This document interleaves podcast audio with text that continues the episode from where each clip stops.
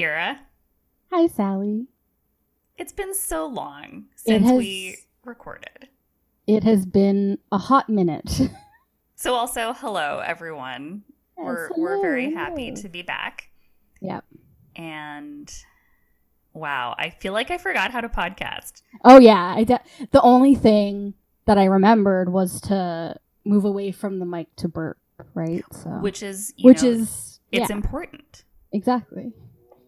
I like don't remember what we normally say at the beginning before we- we start.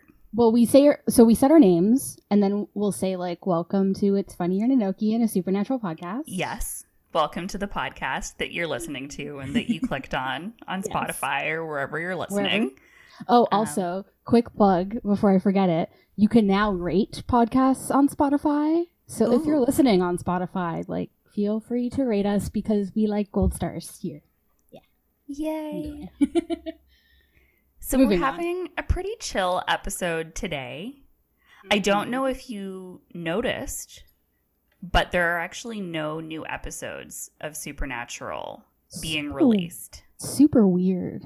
Very strange. Yeah. It's even weirder because like I thought I saw some like uh casting news today somehow related to Supernatural, but like I don't I don't know what's happening anymore. I blocked it out. I'm not. I know you did, that's why I'm saying it.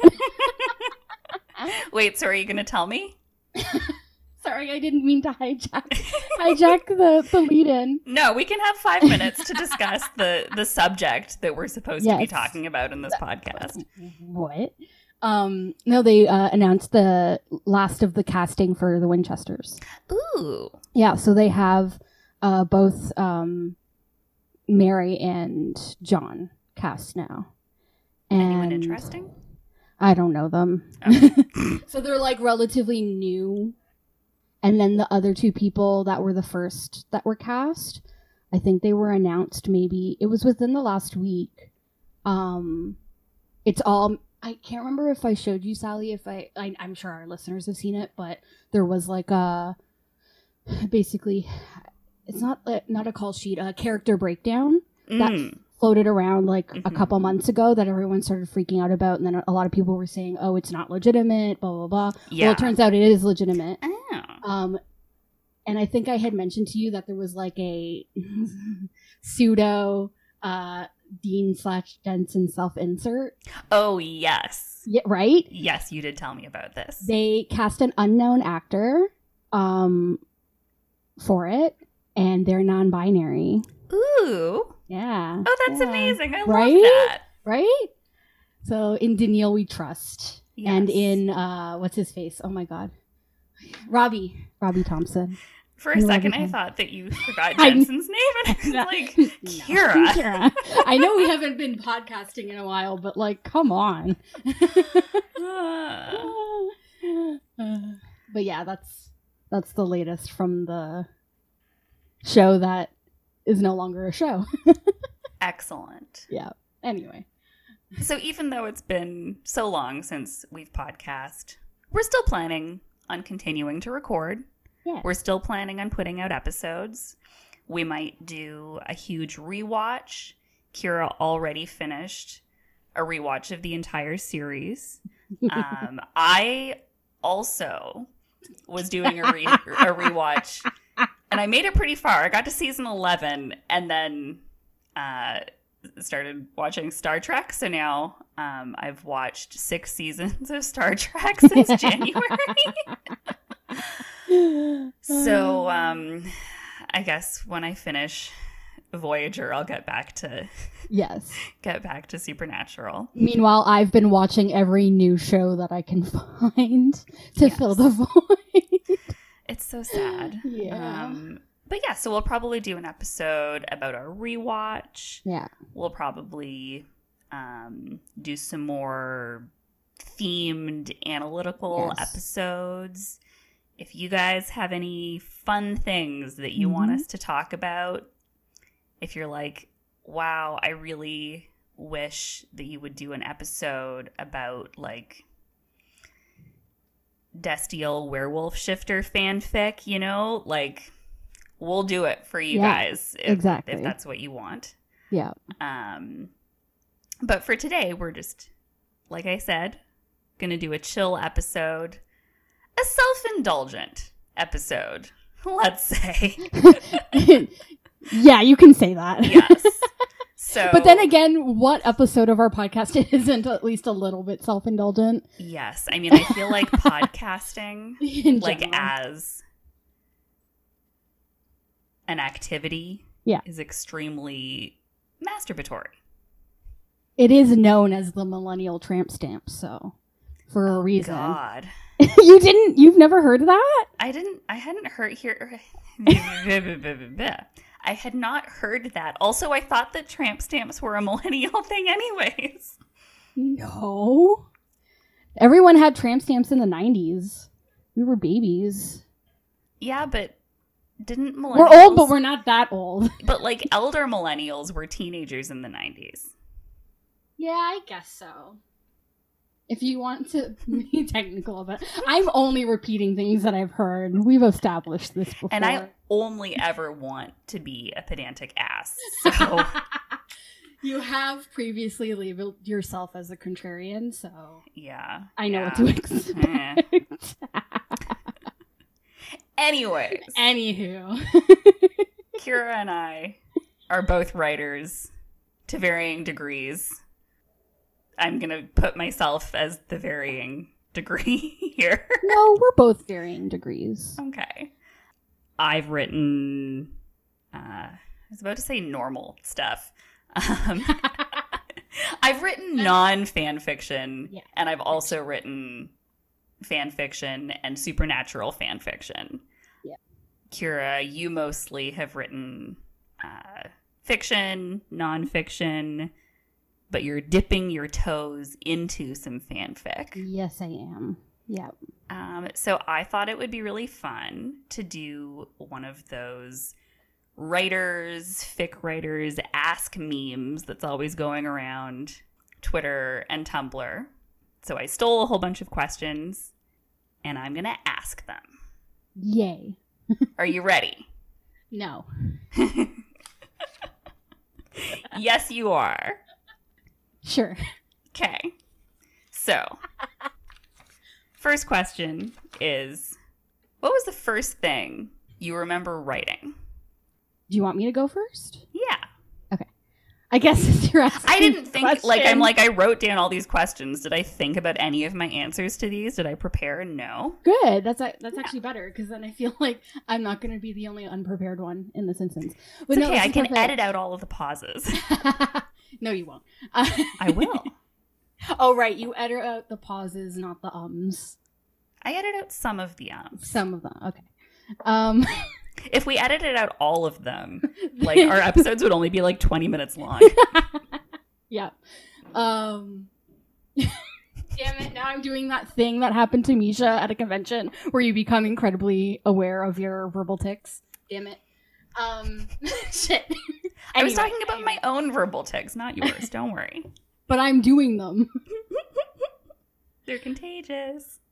So this is this is actually the perfect question because I was gonna like my, in my brain I kind of had when you first pitched this uh, the idea for this episode to like jump back in, which we definitely needed clearly, uh, so, like a little bit of a buffer again self indulgent masturbatory episode. Um, one of the thoughts that I had was kind of taking it back to our first ever episode of our podcast where we kind of went through uh how we got into supernatural and that kind of stuff. So like i was definitely thinking of like the same kind of idea when it came to like but specifically for writing. And so this is perfect. Like i uh my first foray into writing was poetry so i don't know if i could remember the exact poem that i wrote uh that was my first form of writing other than like like do diaries count No. no, okay. So in terms of like writing a piece of writing, it's definitely poetry. Was like my first foray into writing. All right. And How you? old would you have been? oh, I would have been. I want to. I was under ten. Okay. Yeah. Do you remember like why you wanted to do it? Was it like in Um, school or did you just spontaneous like did you read some poetry? I think I read some poetry. Yeah.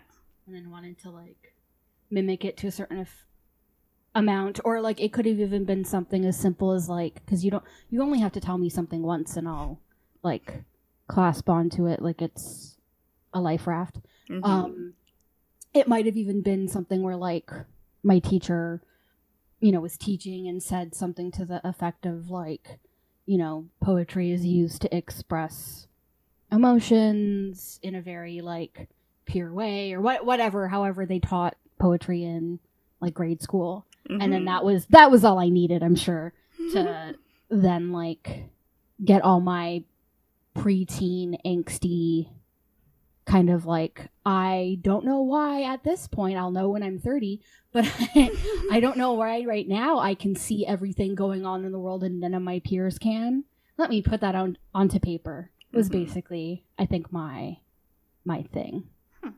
what about you So, again, don't remember how old I was. Probably like seven or eight, I want to say. And yeah I feel like for me it was around that time yeah, and this definitely like wasn't the first thing that I wrote. Like, I'm sure I wrote something for school or like, you know, because the other thing about writing, I feel like for little kids is the line between like playing and writing when you're Yeah. really little. It's like you're making up a story for your like imaginative dress up games. And then that can like morph into writing something down. So, like, I don't remember that. But I remember at one point, my uncle got me like a publish your own book kit for Christmas Oh. or something. So it was like like a blank like picture book style thing and I wrote a story about um like a chocolate kiss in the factory. Like I don't remember what happened, but it was like What happened to the chocolate like, kiss? Becoming conscious and like going through the conveyor belt and like getting melted down and like baked into a cookie. Um, and I can still like picture like the cover that I drew and stuff. yeah So that was probably the first thing. I never got into poetry. I was not a poetry writer. you, you're not as pretentious as me then I'm pretentious in a different, Different way, way. from you. yeah we're all pretentious in our own ways yeah. um yeah i think like you you talking about your memory of it is kind of unlocking mine in a weird way of like i do kind of have this distinct memory like a, a lot of like i still have all of my literally all of my poems that i've ever written in my life saved nice. um even like the shittiest of shit ones even the ones where it's like i read it and i'm like what what's happening Mhm. um because i am somewhat of an archivist for sure Mhm. um i hold on to everything but um i do a, a lot of my early first poems were all about nature Mhm. um and i do have this kind of like vivid memory of like being around that age and walking uh, down this laneway that i always used to take to school and just kind of being overcome by like a spring day and needing like feeling this like compulsion to get that feeling down on paper kind of thing. Hmm. yeah. Yeah. And i wonder too like because you were saying about you know at that age like is it personal writing or is it for school or like where does it come from? For me i was the like one that was reading for pleasure already Yeah. right? Uh like so much like literally like i i would uh read during lessons because i was so bored Yep. you too right yeah Same. Love the old those the like little school desks, yep and you would just have the book open. Yep. In and it was the perfect the perfect spot. It's like they built those desks so that you could Exactly. be reading while Yeah. your teacher was talking. 100% um so yeah and i think there's like a strong correlation between reading for pleasure and writing for like pleasure like pers- doing personal writing as opposed to Mhm. writing for school because i think the i don't know if you remember the first thing that you wrote for school but the first thing that i remember like writing for school is like um, a memoir assignment Mm. that was it like it was like an autobiography Yeah. kind of setup where it was like stru- super structured and like oh this is how you would write your autobiography that and i'm like no i'm not interested i'm eight years old what do you want from me i haven't i don't haven't had a life yet well actually i have had a life but it's not anything i'm gonna write childhood would be. it's not anything i want to put on these pages quite yet Mhm. anyways Okay, next question. What is the best slash your favorite thing that you've ever written? um i i just have to pause though to say that i feel like i am getting interviewed at the moment Yeah, you and are. like not necessarily in a bad way because i'm like is this going to prepare me for my future author domination yeah. tour who knows oh Mhm. god that makes me very nervous anyway um, even just thinking about it um favorite thing i've ever written oh god i auto- i my brain automatically went into the like media prepared uh uh answer which is i haven't written it yet Yeah.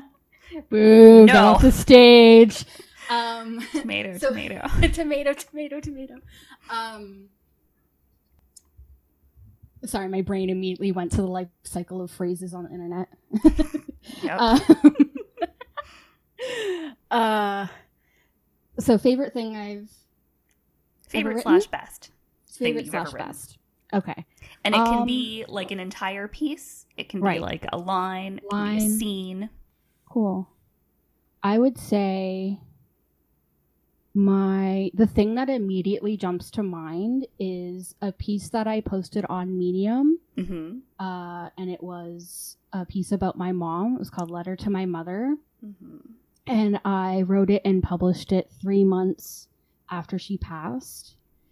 And I wouldn't say it, I would say it's my favorite because of the response that I got in the sense that, like, a lot of people, like, I got really good commentary from the people that I know hmm um about it. And honestly like i care more about that than like strangers on the internet. But i also got um really nice kind of heartfelt like mutual um commentary on it and i recently went back and it, so it's been over three years now since i published that which is fucking insane. Yep. um and i recently was like looking at my my medium posts and stuff and i went back and started reading it and i, I couldn't finish for whatever re- reason at the time. Like i just i don't know i just didn't want to. But even reading like the first uh paragraph i was like yeah i'd edit the hell out of this at this point um, not not like content wise, but just like it, you know, the flow is off and stuff because there was a lot of emotion in it. But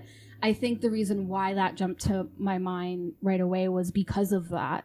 Because recently, kind of starting to go reread it and not liking it, but being okay with that.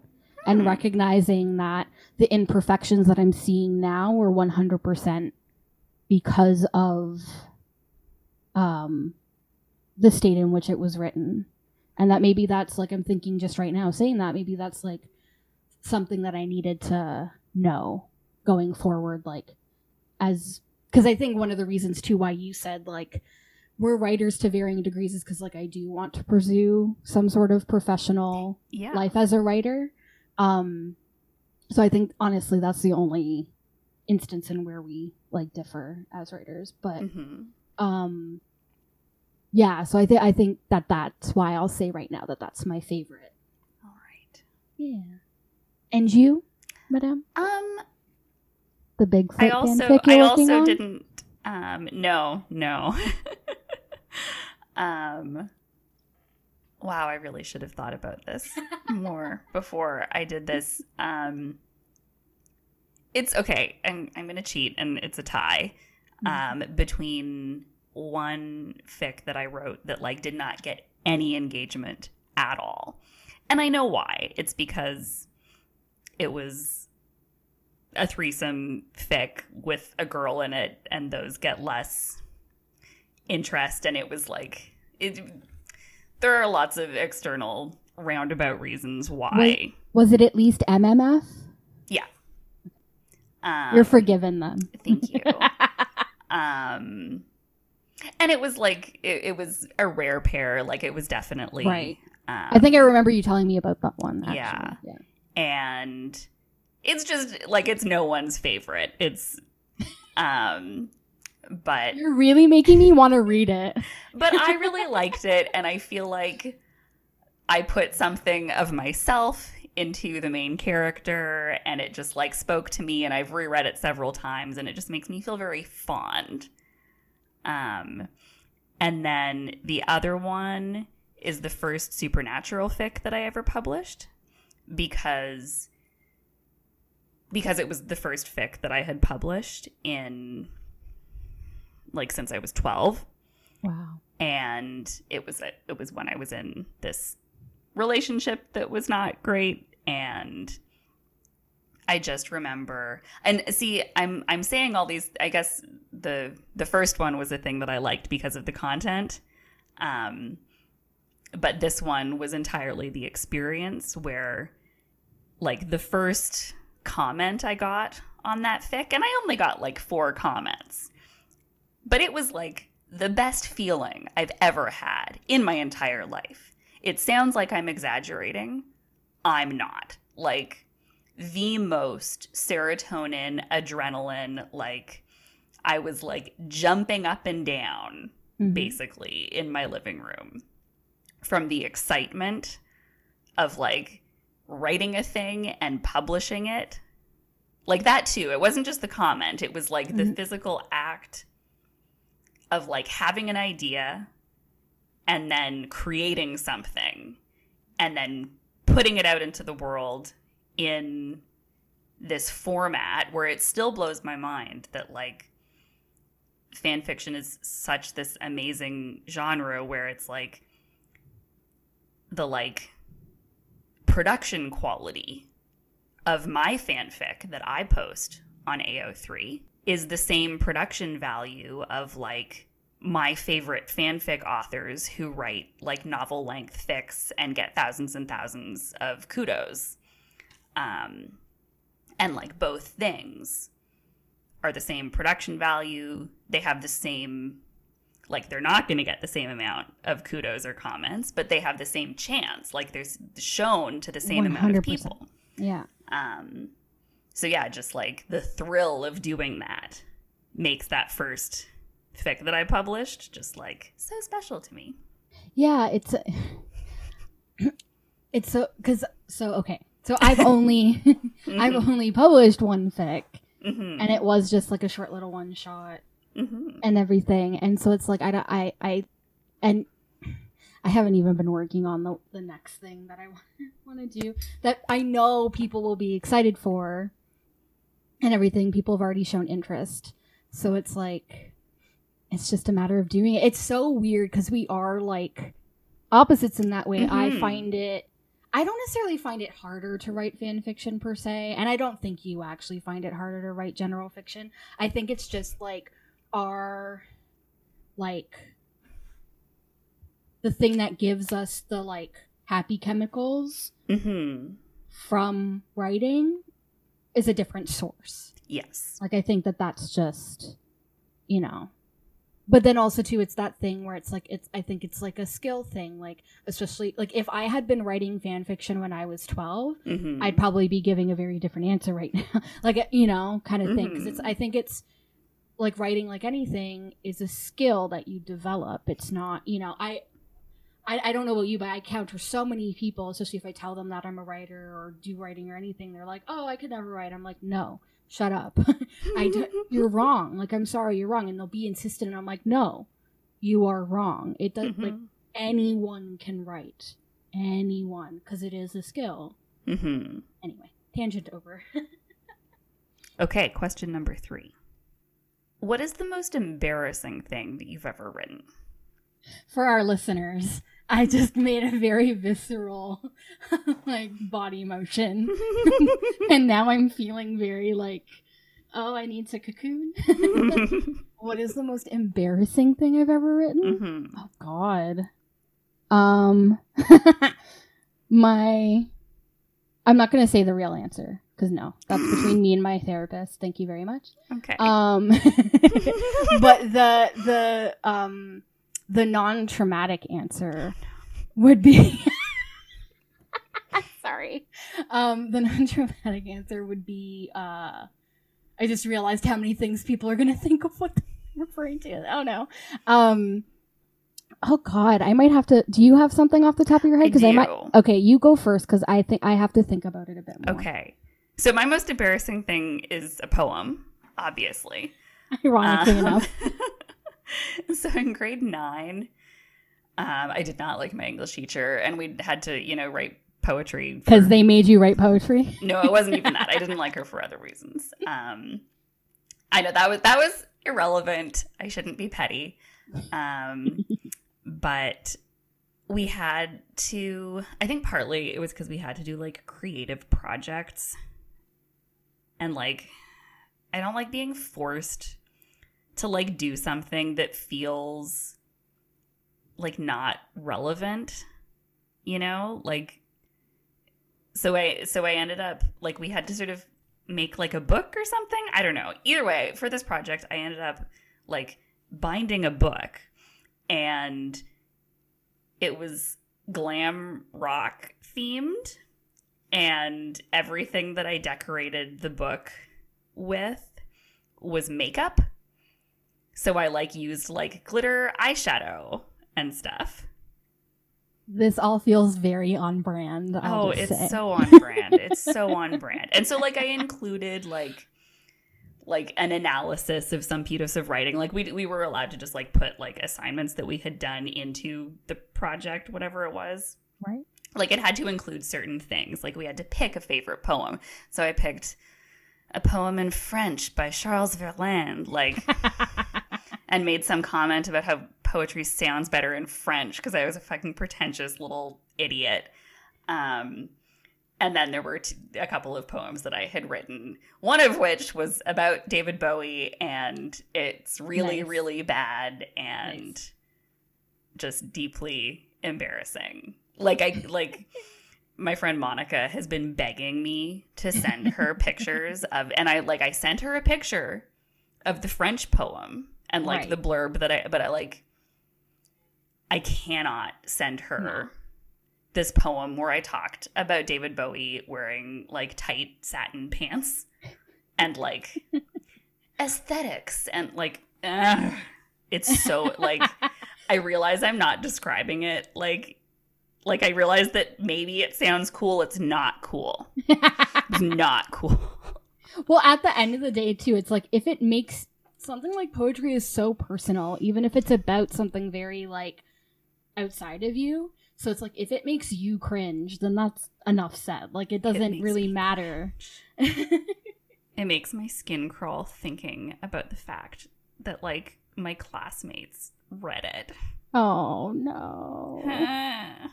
anyway so that's my answer It's a good answer. Um God, I honestly I'm trying to think. I feel like feel like there's definitely essays from university that embarrass me. Um That's my like cop out answer. Um I don't know. Are you just so Um, self assured that you're like nothing I wrote is embarrassing? 'Cause Well, we've talked about before how I'm very arrogant about my wri- writing and I don't care what anyone thinks of that. I will I- continue to be arrogant about my writing. I love that energy. love that energy. Um. Yeah. Okay. Maybe I can talk about the real thing, but I'll do it in in an equally very abstract way. Well, actually, more abstract way. Oh, there's someone on a motorcycle. vroom vroom vroom. also, as a side note, we're recording this on Zoom, but Kira, angel that she is, bought me an adapter um, for my mic and sent me my mic. So this is the first time that we're recording with this particular setup. Yes. So I'm like, yeah, we could both hear that motorcycle. Will I be able to hear it when I start editing? Who know. knows? Who knows? It's going to be an exciting mystery. Exactly. I am 100% convinced, though, that the audio will still be better than it's been in a year. 100%. 100%. um, what was he saying? Oh, right. Okay. So, most embarrassing. So, mine was also a poem, and it's a poem that I wrote. I, I don't know. I can't remember what age I was. It, it was definitely when I was a teenager, so like weirdly enough around the same time. And I it was just something that I wrote out like it was I'll never forget it was on a Word document and it was out of frustration and it was this like very like teenage kind of um I'm misunderstood to the point where I don't understand myself and no one that like everything is unknowable um kind of thing. I'm even describing it terribly intentionally. Uh, but it was so embarrassing to me even at the time that is the second I wrote it, I did that thing where I highlighted the text and I made it white text and saved the document so that I still had it. Because again, I'm an archivist. Yeah. I might still have it. I don't know. I Oh my kind of I don't want to go looking for it. um, but I was so embarrassed by it even immediately that I could not uh, handle someone opening up the document and reading. I love that. That's like that's actually really impressive. The like Right? instant shame. Oh yeah. Well, because the poem the poem was about shame. Ironically, I'm very meta. Also love the strategy. Amazing strategy. it's a trauma response. okay, Uh. question 4. What is your current work in progress? Mine's a novel. Mhm. Uh, the working title is The Bismuth Necklace, and I am about seven scenes left, or away, I should say, from the end.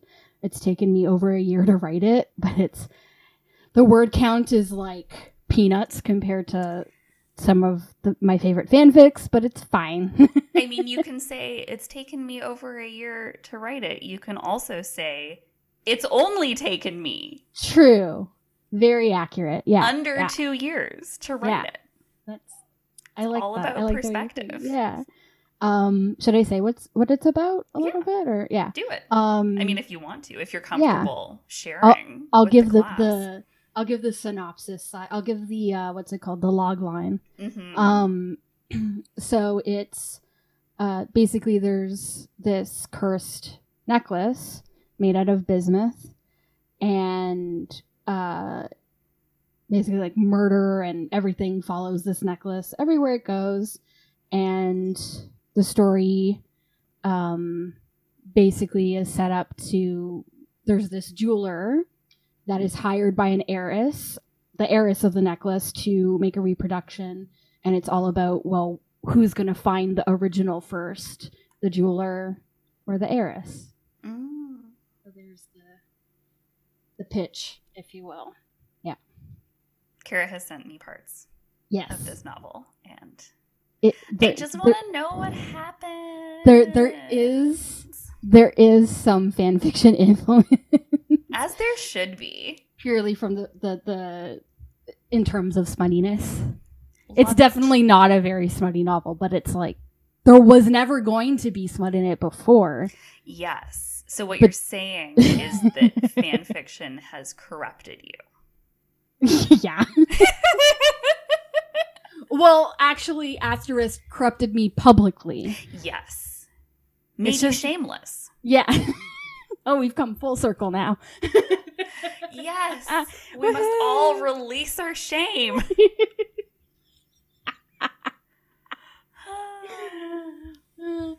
I already know, but for our listeners, Sally, what are you working on right now? Speaking of being shameless, Ah, ah. um, I am almost finished writing um, Bigfoot erotica. That's that's it. That's the Yeah. that's it. That's the fic. The like it's like that line, Bigfoot is real and he ate my ass. Mhm. That's it. That's the fic. Yep. Yep. Um, Last time I checked, you were stuck on that particular part. I yes. um, it's still it's it's still coming. It's it's no pun in I mean no pun intended. but it's nearing completion. It is nearing completion. It's just hard. oh my god! Side note, just because this naturally made me think of it. Um, I've been watching uh the latest season of Killing Eve. I promise no spoilers necessarily. Um, but uh, I in watching it, we're like a few episodes into the final season, and I just all of a sudden realized that we're being edged for several seasons. Yeah. Yeah. And that's I just what had it to feels sit like. That's what, Yeah. that's what the show is. totally, and I just had to sit there with that, and I was like, okay, this is the reality we've we've been dealt. yeah, you're just we're we're all engaged in like some collective kink. Oh, Oh, one hundred percent. hmm um, And and my dream as a writer is to just facilitate that. yes, There you go. I, mean, got us back to the topic. I feel like I'm. I don't aim for edging my readers. Well, not specifically, but I was more referring to the collective kink uh, side of it yes. that you were saying. Yes. Yeah. Um but yeah, it's you know, I don't really know where these things come from in my I mean, it, just in my brain. Oh. Like just because like I sent part of this story to my friend Monica and Shout There out to Monica, shout out to Monica. who sometimes listens to our she podcast. does. She does.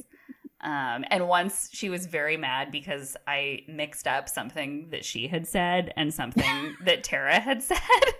No, you didn't. And she listened to it and she was like, um, excuse me.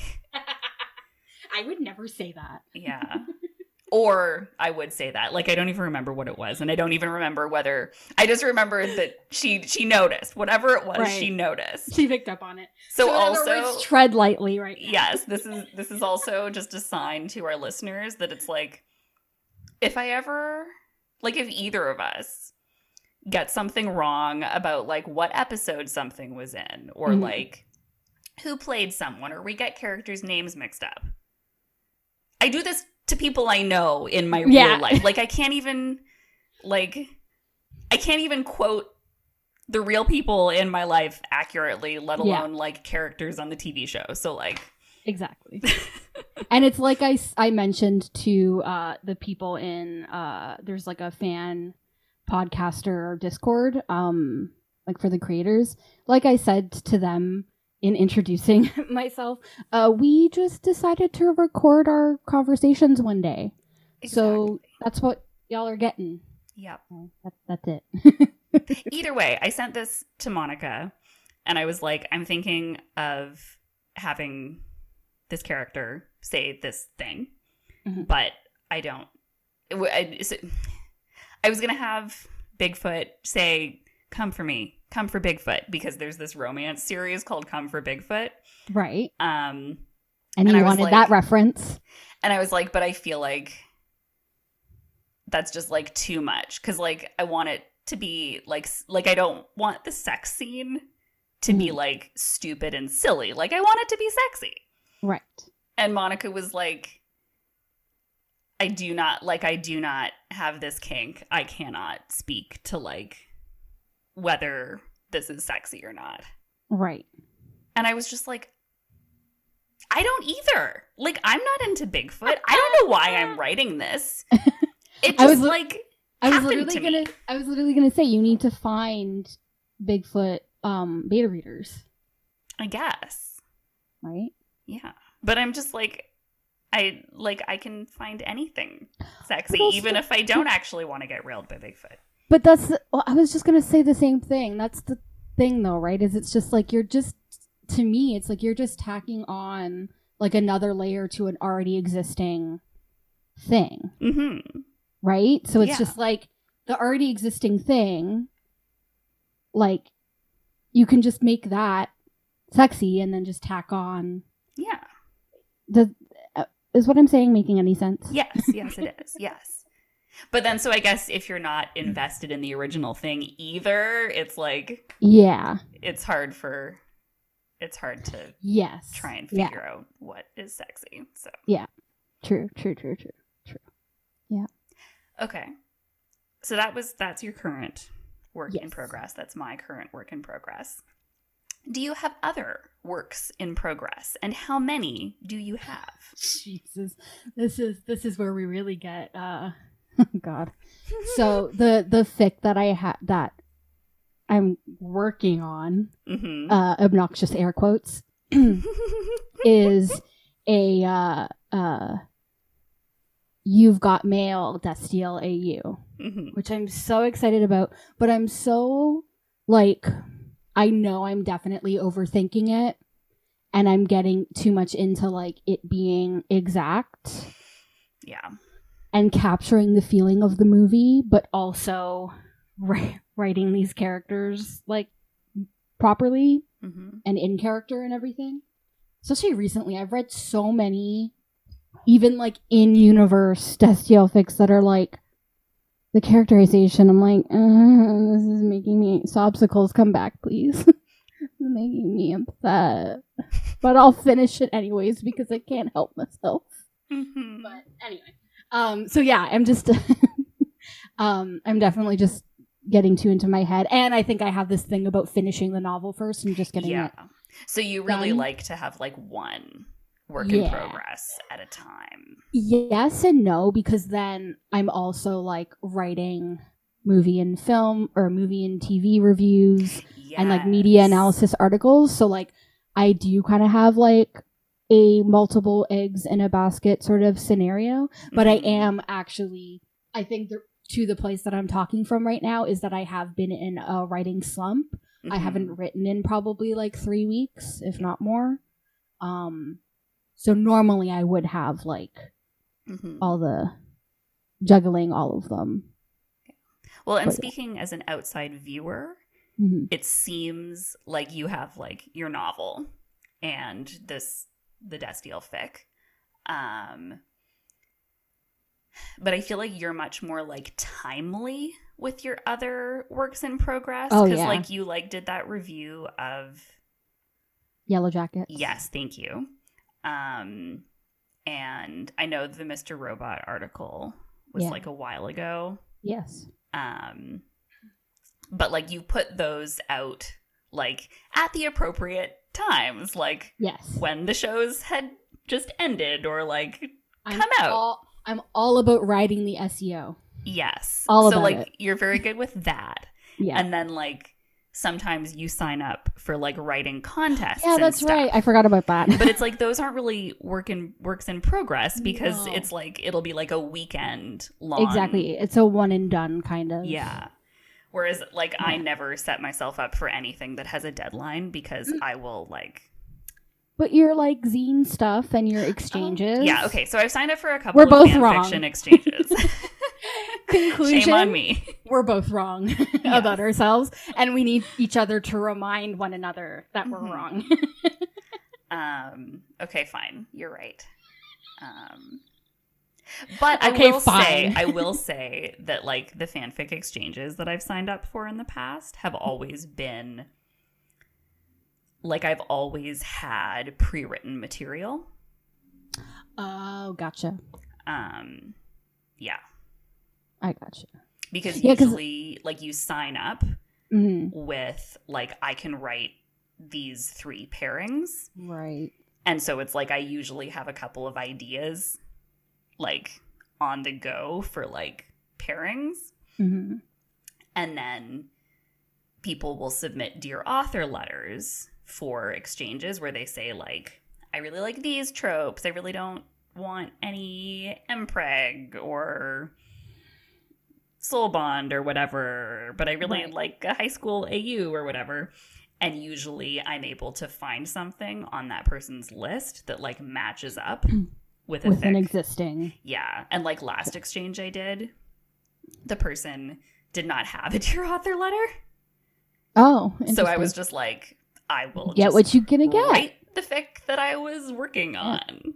So that Well, was and it- really lucky for me. It is that thing too that we kind of like on our personal time like talked about of like the difference between writing fan fiction and general fiction even on those levels of where you're given parameters or you're writing specifically for someone else or you're just in general writing to an audience um, when you post to AO3 or wherever it's like the the big difference is is that they're you know the for any writing the first person that you should write for is yourself hmm but unfortunately because of i think western canon the way that capitalism has taken a hold of all writing like general writing and in general. Mhm. um that like it's a lot harder to access that when it comes to general fiction Mhm. um because it's so funny because i've been meaning to ask you actually more about exchanges because i kind of feel like i want to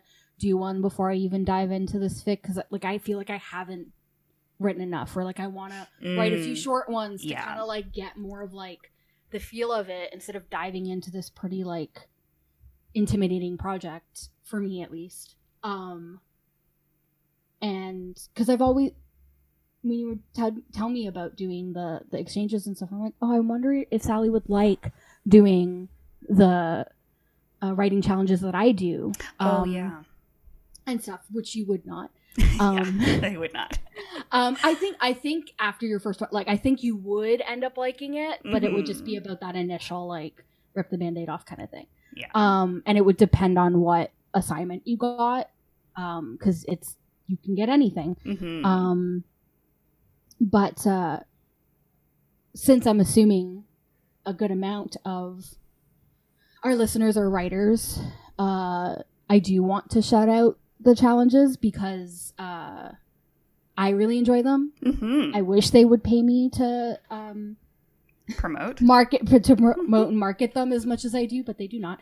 Uh, it's called NYC Midnight Press Mhm. and uh, they do cha- different challenges all year round. They do a 100 micro, 100 word microfiction, a 1,000 word flash fiction, and then they do a short story, and they even do a uh, script writing one as well. Yeah, and like depending on the word length and all that kind of stuff, it determines how much time you get. Uh, like at midnight, you get your um, assignment. Like the last one that I did, I think it was it was short stories, so it was 2,500 words in eight days, Mhm. which is, I think, the longest. Yeah, it's the longest one that they have. Um, I'm used to doing like 24 hour and 48 hour, Yeah. but um, last one I got, I got so lucky because I got suspense, Mhm. and then it was a foreman for the for a character that had to be included, and then I can't remember. Oh, it was um, a phobia or overcoming Mm. a phobia was like the subject or part of it. And so you have to kind of like work this in, and you only have. It's like it's like being in a pressure cooker, and Mhm. I love it so much. um, but yeah, anyway. So yeah, that I guess that technically count. We can say that's a work. In, it's active writing projects nonetheless.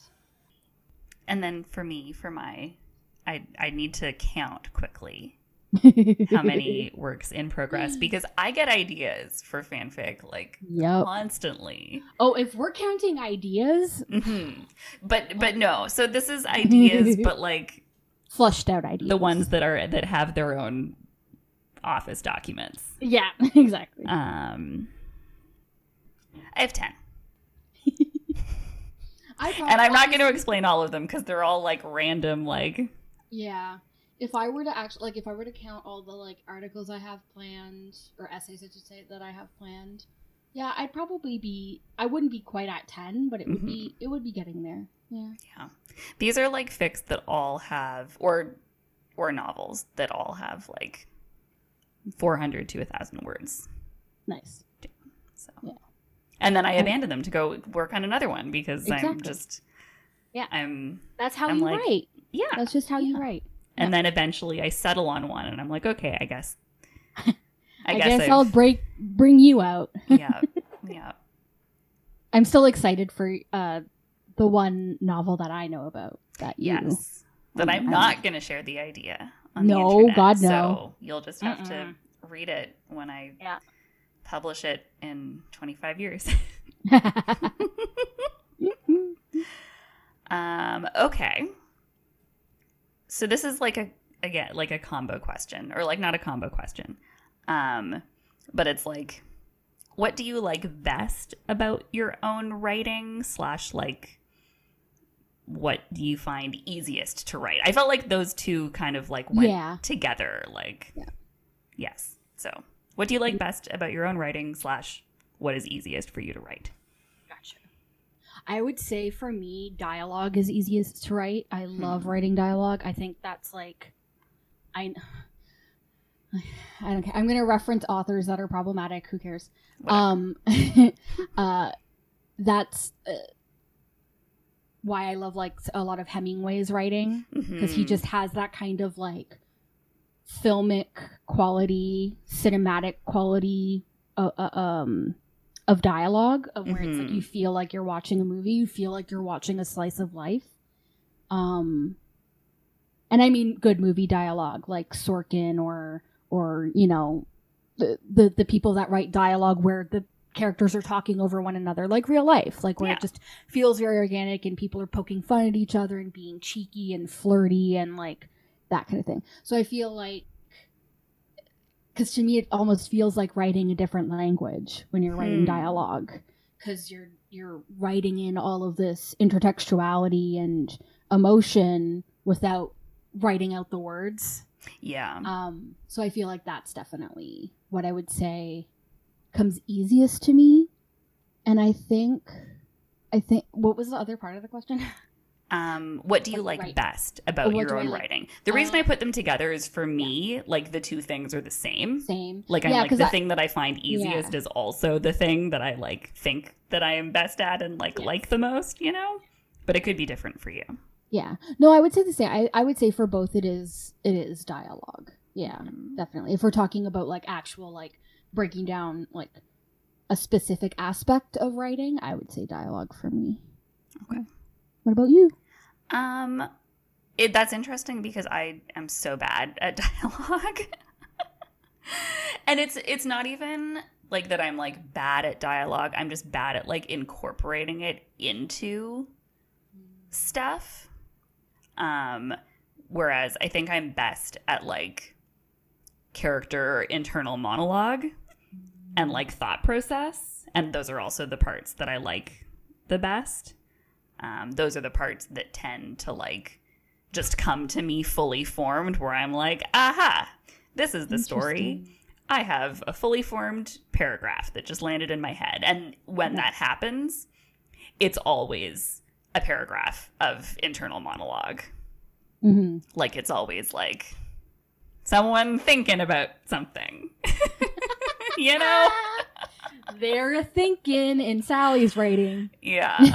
like anytime I have like I get so bogged down um and it like this is the part like it's like the attaching like the part about writing where you have to attach things together where Mhm. it's like I'll have like a chunk of internal monologue and then another chunk of internal monologue and like between the two the character has to like walk through their apartment and like take a shower and then like go to work like it's like the I find it really difficult to like make a character do things. Like they have to go to the bar and meet the guy and and I'm good at like I really like writing Okay.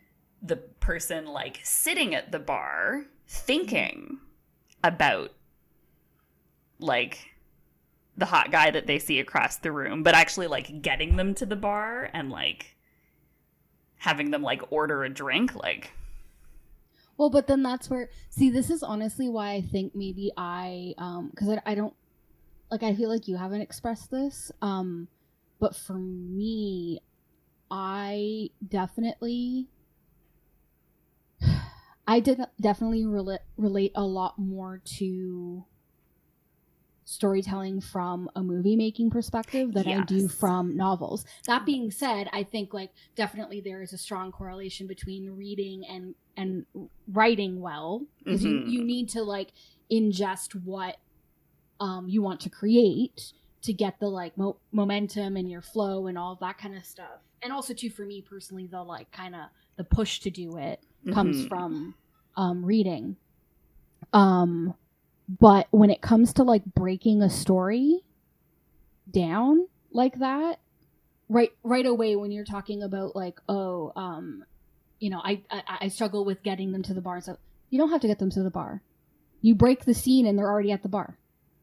But like And they already have a drink in front of them and you just mention like oh they take their cherry coke and bring it to their lips. but like that's they don't the- have to order it. but that's the part like it's like they have to do something the entire thing Right. can't just be internal monologue like they have to take Why not? action because then it'd be really boring like you have to have action Yeah. in Right. in Yeah, your story true. and in your Yeah. Um, I think it's just because like I I just think of it very differently mhm, from the way that you're describing it. yeah.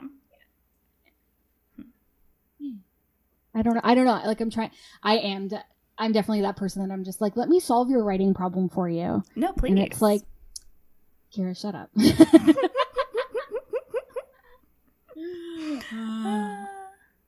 um, okay. What is your favorite genre to write and why?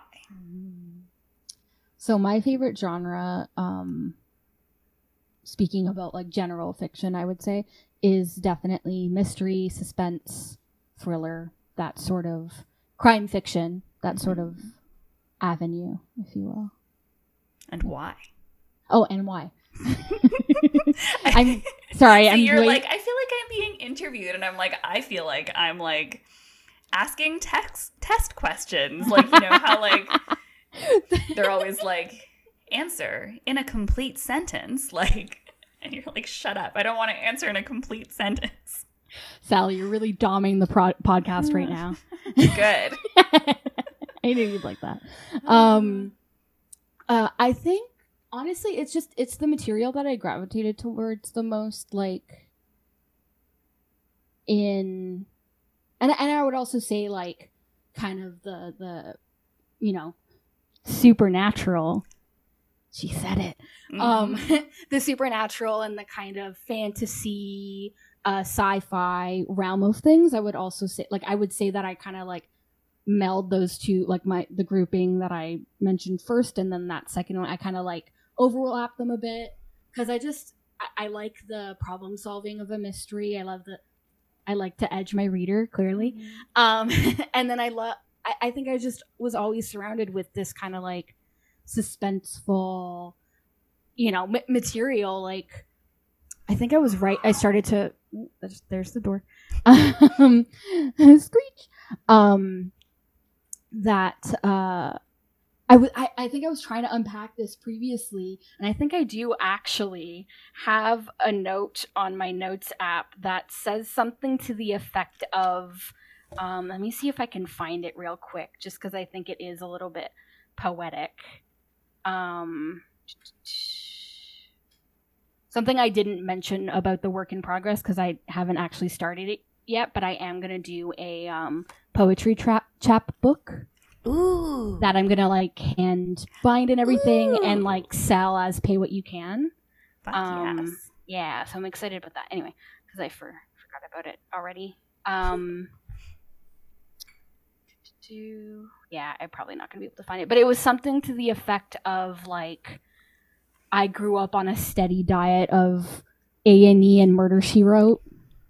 You know, so it's like it's like that kind of. I, I think I was already always kind of predisposed to, um, that. And that being said, I, I would say that like my current, I'm trying to think of like other previous works in progress that are still works in progress that I do eventually plan to finish. I think, you know, when I say crime fiction, I think my current novel that I'm about to finish, that'll be Mhm. the first novel I've ever written. I think that that- that'll be the last crime fiction that I ever write in the Hmm. sense of there being a main character that is a detective or police officer, ah.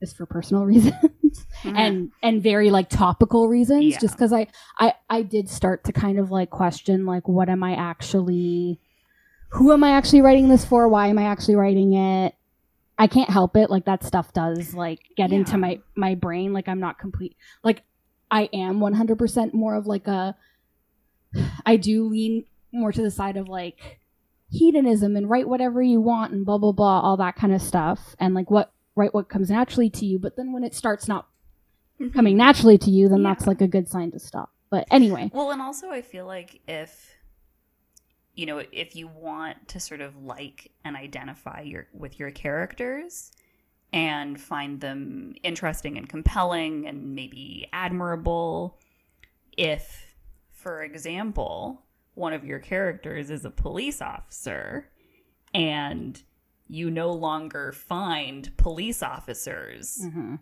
interesting, admirable, like it just becomes hard like it, it just becomes a thing that you don't want to write anymore and it has nothing to do with like Yeah. write what you want it's like no like you can no longer imbue these characters with the qualities that you want the characters to have if they Yeah. have those occupations Exactly.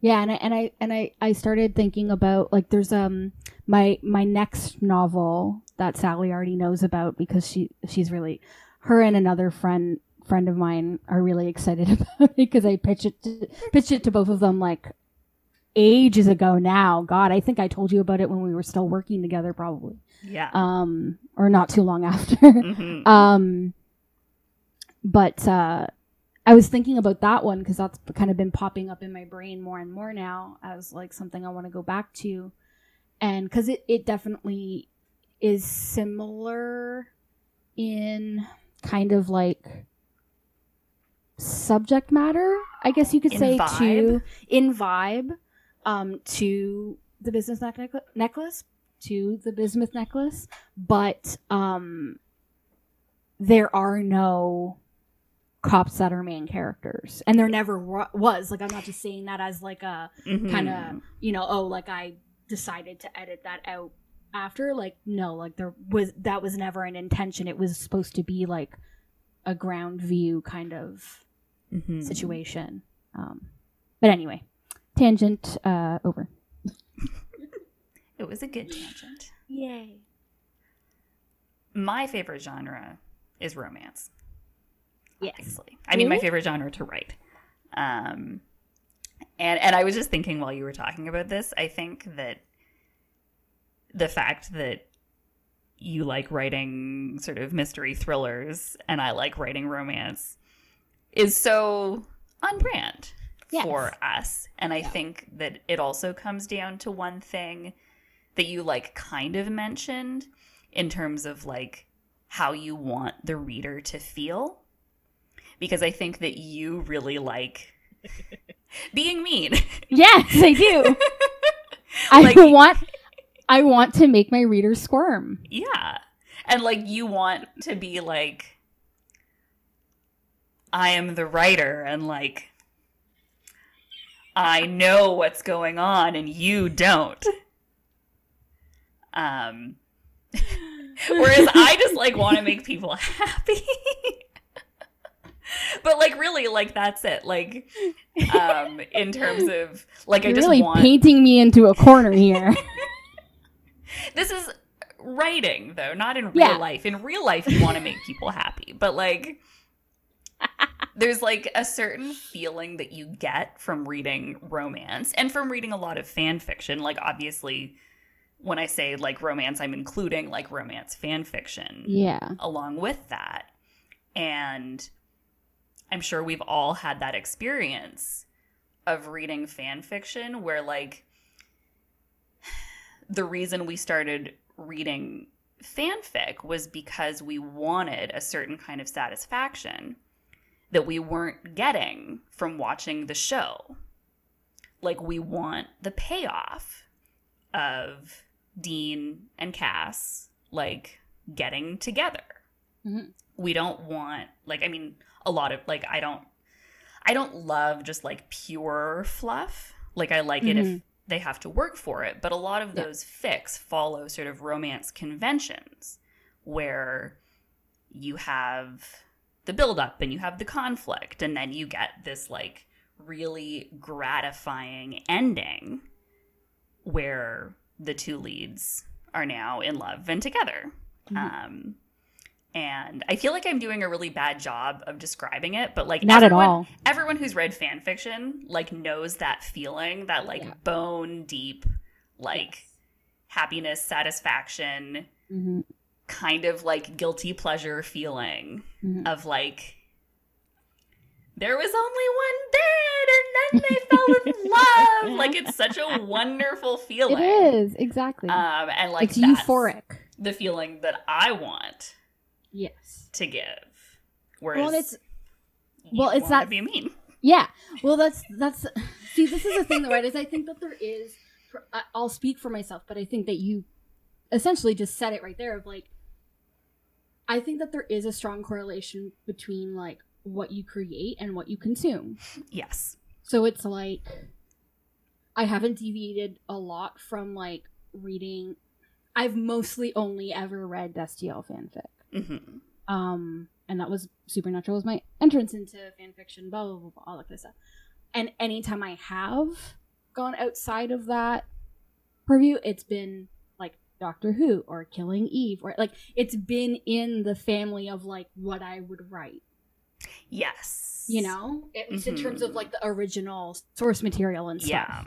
Um, and the thing for me is whenever, again, I'll bring it back to like movies and stuff. If I'm watching a, um, a movie, I'm trying to think of an example.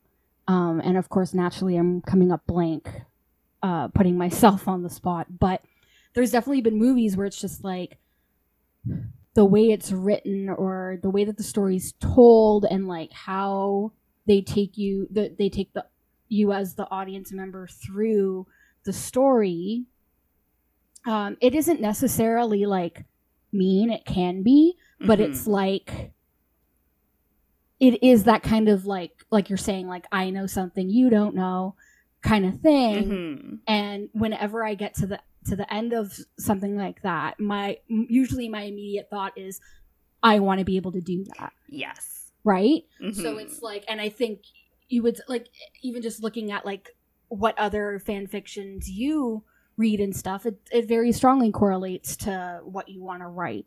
So Mhm. it's like it is it is almost kind of that beautiful I'm gonna get poetic, wait for it. um it is kind of that beautiful thing of like you want to put out into the world what you receive kind of yes. Thing. One hundred percent. Okay. We have a couple more questions Cool. because I, I have no idea how long we've been doing this. Oh, it's been a hot minute. Okay, excellent. But we're good. We're good. I think I think we're pretty much like we're gonna make good time. We're gonna have like a solid episode length.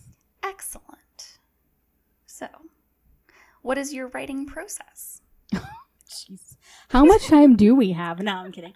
Um, do you do you have something to say right away, or do you I want to do. go first? How about you go first? Then? Okay. Okay. Um. So I always start. I just remember that I know you're writing. I know. Uh, I always start on my notes app on my phone. Um, I, I, I messaged a friend this on on Twitter, and they were like, "Wow, you live on the edge." um, but yeah, I think like when I started writing I mean, we all struggle with this. You struggle with this too, I think, a little bit. Although, maybe not. No, I don't think you do. But I think you you know strategies to deal with this. But like, like I get stressed out like reading stuff that I've written before. Sometimes it's like starting with a blank page and then putting something on it is very like, oh no, I want to delete it right away. That's bad.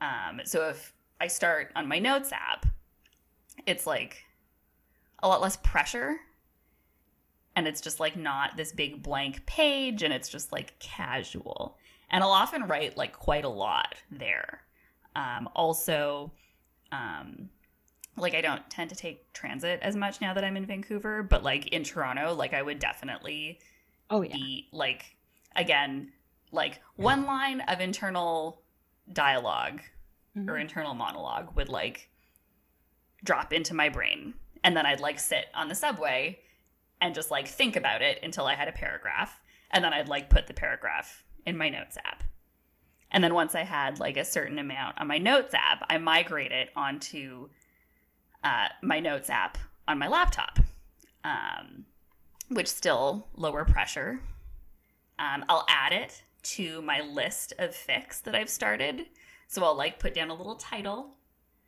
Um and then once I have like 400 words, let's say, I'll move it to um, an open office document.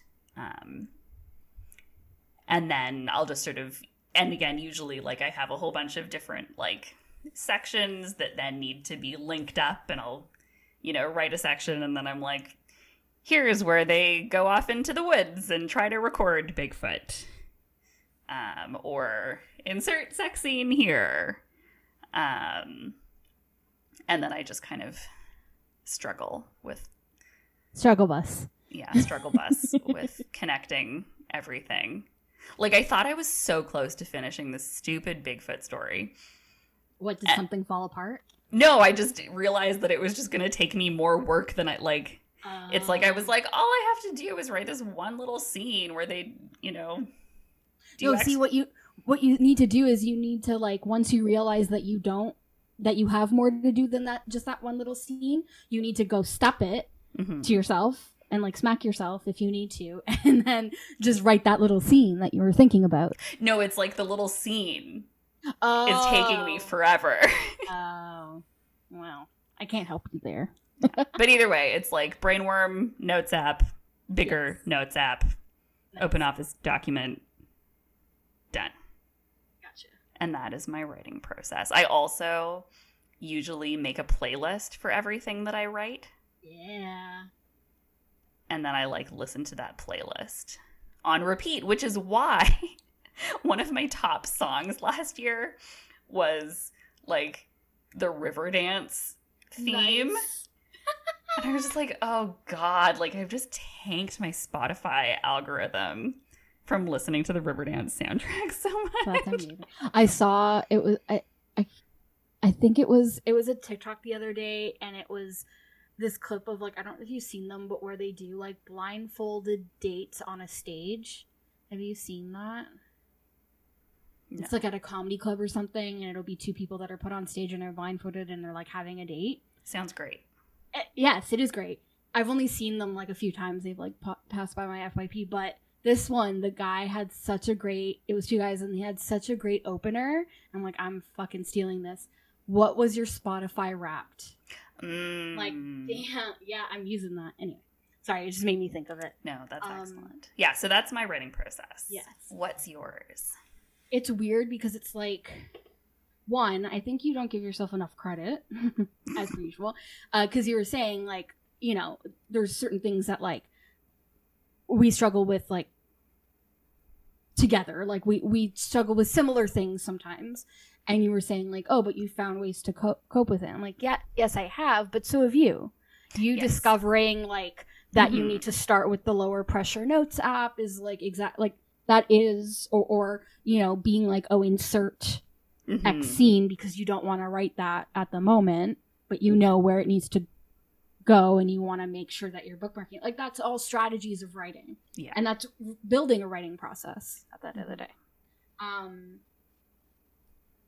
i don't think i can go into my full writing process because it's different for everything yeah. like what i would do for preparing a novel is different from a short story is different from an essay is different from a poem like i think the most freest i am when it comes to writing is poetry Mhm. literally it's just like i just put down on page what i'm what i'm um, feeling and then majority of the the actual writing comes in rewriting and editing and stuff. It's just that initial kind of because it because you know the smaller more succinct the work is the the shorter the span is between starting it and completing it and then you can actually get to the real final product Mhm. quicker. Like the turnaround is just different right? So to me that like for for me that forms my writing process. But i think the thing that clicked for me when it comes to writing processes and I, I i think i have mentioned this to you before i was at one point listening to this random like really really short podcast about writing and the craft and they would have like a different author on every episode. I think it was like 10 minutes like the craft in 10 minutes or something like that. And there was this male author on and they asked i can't remember what question they asked him but his answer was um or in somewhere in his answer he mentioned how writing is inherently uncomfortable. It is an act of discomfort. You are sitting in front of a blank page and you have to come up with one word after another after another and it needs to be a cohesive sentence. It isn't it is actively discomfort like uncomfortable. And the second i heard that framed that way because there's knowing that there's hearing people like yourself talking about like a blank page and all that kind of stuff but and experiencing that there's knowing it, but it being put that way like unlocks something for me, and it's like no, I need to lean in to the discomfort. So that was like a big thing for me, and then just like studying stuff like Save the Cat and like different methods of like breaking uh, down a story. Um, a big thing for me now at this point in my writing journey is um, being able to write a synopsis, like literally like a two sentence logline synopsis that has the entire story in it. Yeah. And it's the meat and bones, like it's just the essence, and then everything else gets extrapolated from that. Um, but again, that's like reserved for longer stories. Um, I think the thing where I get most like writer process e about it is when I'm doing the writing challenges. So when I'm doing the writing challenges, I'll wait for my assignment. I'll check it at midnight the night that it Mhm. gets posted. And then usually what I'll do is I'll see my assignment, I'll write down my first idea, the so- synopsis of my first idea, and then I'll throw that away. Mm. First pancake, it's usually never as good as the second idea. Hmm and this really this definitely happened the last time too um the, with the last one that i did. And then the second idea i write that and i'm like oh that's so much better. And they're usually not like drastically different like Mhm. first idea versus the second but it's like a bit more evolved and it's more settled and it's not this like knee-jerk reaction and then depending on what the nature of the assignment is especially if it's if it's a genre that i don't typically write in then i'll go to youtube and i'll search all the movies that i watch in that genre Ah. and i'll create a playlist of trailers to get the Mhm. vibe and the feeling of the genre um and everything and then uh yeah the the initial ideas that i write they're in they're in my notes app as well so like i think that that's like a starting point for me as well and then i usually use either um i'll migrate to uh, scrivener or to google docs either one um Do you and I- ever use pencil, pen, and paper? um, no. Like, if I'm actively writing something and I need to make notes while I'm writing, then Mhm. yes, that's when that'll happen. When it when, when it comes to actually writing the story, no, I just type it. Yeah, yeah. I used to for sure, like Mhm. back back. yeah, like before we had computers. computers. yeah.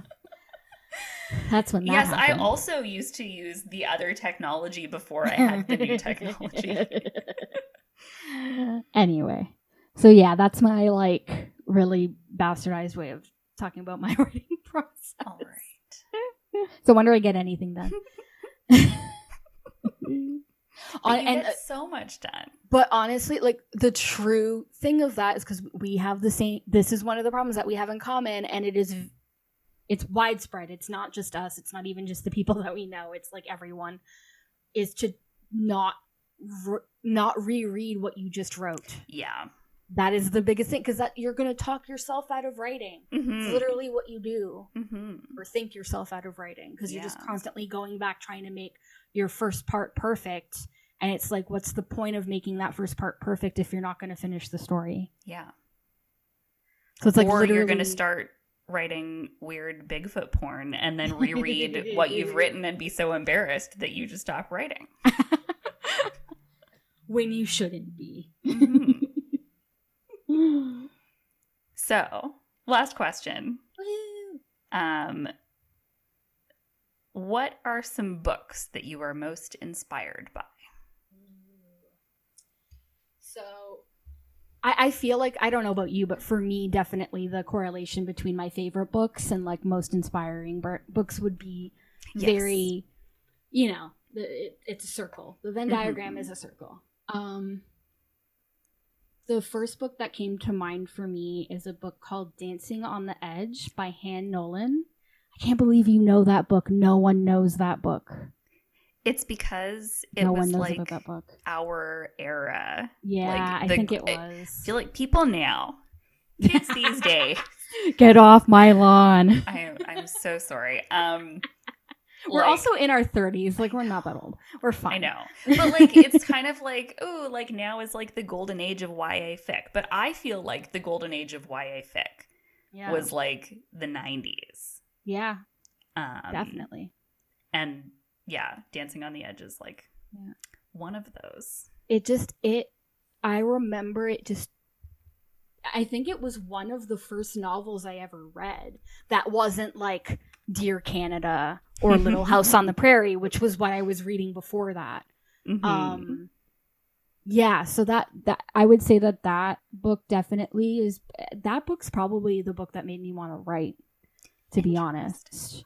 Um because it just i remember reading it and and this is gonna sound strange but to this day because it's been on my reread list like d- want to reread list for a while and i th- i, I think i gotta finally like uh, rip the band-aid off with that. Um because because I, I I have read it a couple times, but again, it was it was like over a decade ago, um, if not more.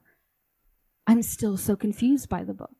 Mhm. There's so much about it that's ephemeral and like not concrete because you're you're reading an unreliable narrator, really. Uh, but uh, not the classic sense of an unreliable narrator. It's like an unreliable narrator that they don't even realize that they're unreliable because there's trauma and mental illness and all that of stuff, and all these things that have words for them now but didn't at Mhm. the at the time well, especially at our age then. Um and everything. And so i i think it was all it, it did almost kind of turn into a thing of like i want to confuse people too. And i Mhm. also want to be able to do it because then maybe if i'm able to like execute that i'll find the key to it as well and be able to solve it. Um so yeah i feel like that's high on the list. Um it's weird. I find that a lot of my early reading like the dear canada series and like uh little house on the prairie and all those books like i i feel like i'm sure there's some ways in which they influenced me. Um haha influence sorry. Damn it. um why i hate my brain sometimes. Um in, in some way but like they also feel so far away from me now that i'm kind of like i don't know how i ever associated myself with that i don't know that that vibe if Yeah. you will um but yeah so i would definitely say dancing on the edge by han nolan gathering blue by lois lowry um Mm. author of the giver Mhm. um gathering blues like it's just it's it's a really i highly recommend it um the it was the first time i ever saw a character with the same name as me.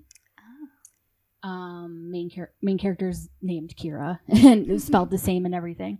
Um and it's like this dystopian ya you know very much like the giver uh kind of kind of vibe. Um and so yeah I, I would say those two would be inspirations. And then if we're talking about like craft specific stephen king's on writing is just like top tier for me yeah that's all i can think of right now All right. I, oh no we're waning Well, I- I'm friends we're trying to- I'm trying to to to think about what I want to say because I was I just looked up a little list I have on my phone Mhm. of like my favorite books. Um but I do think I do think there's a difference between like in inspirational like books that Mhm. inspire you and books that are just your favorite. Um I do think so Anna Karenina oh yes is like one of my all-time favorite books and also I I, think has really inspired Yeah. me not that I'm saying my writing is like Tolstoy um Yes, or even that I'm trying to write anything as good as Anna Karenina um but I do think that the way he writes human emotions Mhm. um I just love. I think Yeah. it's compassionate and interesting and realistic and all of these wonderful things. Um but then it's like Lord of the Rings is one of my favorite books. I don't think that Lord of the Rings has really inspired me. In any way um, other than like it's inspired me to like dress up like an elf. Um, Just Kids by Patti Smith, um, which is sort of Memoir slash poetry slash. yeah, like memoir of a specific time in her life Mm. um, when she was young and lived with Robert Mapplethorpe in New Mhm. York. And it's just a really beautiful and inspiring, A, kind of interesting, unusual love story, and B, just depiction of her as an artist and her development as an artist. Um, and, you know, her artistic life like is not inspirational to me in like a the way I write fanfic, You Mhm, know? mhm, mhm. but it is in terms of like the way I want to live my artistic life. Right. Um and and also I I mean I love Patti Smith. She's one of my favorite musicians of all time. Um and then I feel like I was going to say one other thing. And now oh embarrassingly enough, Anne Rice. Like it's so embarrassing. And it's hey, and if it- I can say Hemingway, you can say Anne Rice. I mean, okay? yes. It yeah. And it's like I don't want to like behave like her. I don't believe in her No. philosophy of writing, but I think she writes satisfying stories in a similar way that I want to. Mm-hmm. Mhm. It's kind of like thinking around like, is there any like romance novel that I can list? Is there anything romantic? like I can think Yeah. of like fanfics that it's like I want to write a Yeah. fanfic like that. Yeah. Um but they don't even necessarily influence my writing. But yeah, I think that Anne Rice um, and not so much Interview with a Vampire, but uh, The Vampire Lestat and Queen of the Damned just have Mhm. some of the best, like, just so satisfying. She brings up questions. Like, it's like the opposite of being mean to Mhm. your reader because she brings up questions and then she's like, boom, answered. Ooh, you're curious about this? Boom, answered. Like, she can't leave any question unanswered. Not an untethered plot thread in in sight. Yeah. Yeah. Um and it's so satisfying and I don't necessarily think that her answering all of those questions like makes her novels better but it makes them satisfying. Yeah.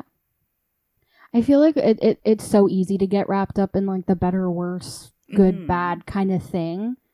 See it a lot now with like it's it's something that I do end up wanting to like I don't know do it write an essay on or do a, a video essay on or something at some point. But all the discussion about like uh just making me think of you know all all these you know snobby uh, Hollywood directors coming after uh, you know uh, um superhero movies Mhm. and calling them you know amusement park rides and all this kind of stuff and like i'm sure someone will tell me that this isn't true and this is this is like a misquoted thing but I, i'll never forget you know when i first learned that like shakespeare wasn't considered highbrow art Yeah. right when when that was the popular that was shakespeare was the marvel of its time Mhm. like you know obviously not a one-to-one you know comparison but it it, it was viewed that way Mhm. but now it's considered the highest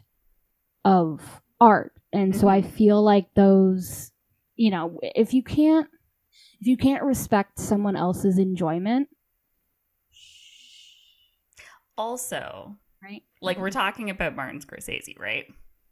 it, it hasn't even just been him It's Yeah. been multiple people but, But, like yes. him in particular pissed me off because it's like obviously he's an amazing director, but I'm like, like I think that the people who should be pissed off are like the like indie directors who yeah get who are really getting screwed over by like the where am I going? juggernaut kind of yeah by by yeah. the way like the film industry has changed i don't know Yeah. i was just like listening to something recently about how like in the 70s like all of these indie movies were getting made and then like and getting funded by big studios and like becoming really well known and now like the budgets have just gotten sort of so out of control that like I don't know, it's just like different.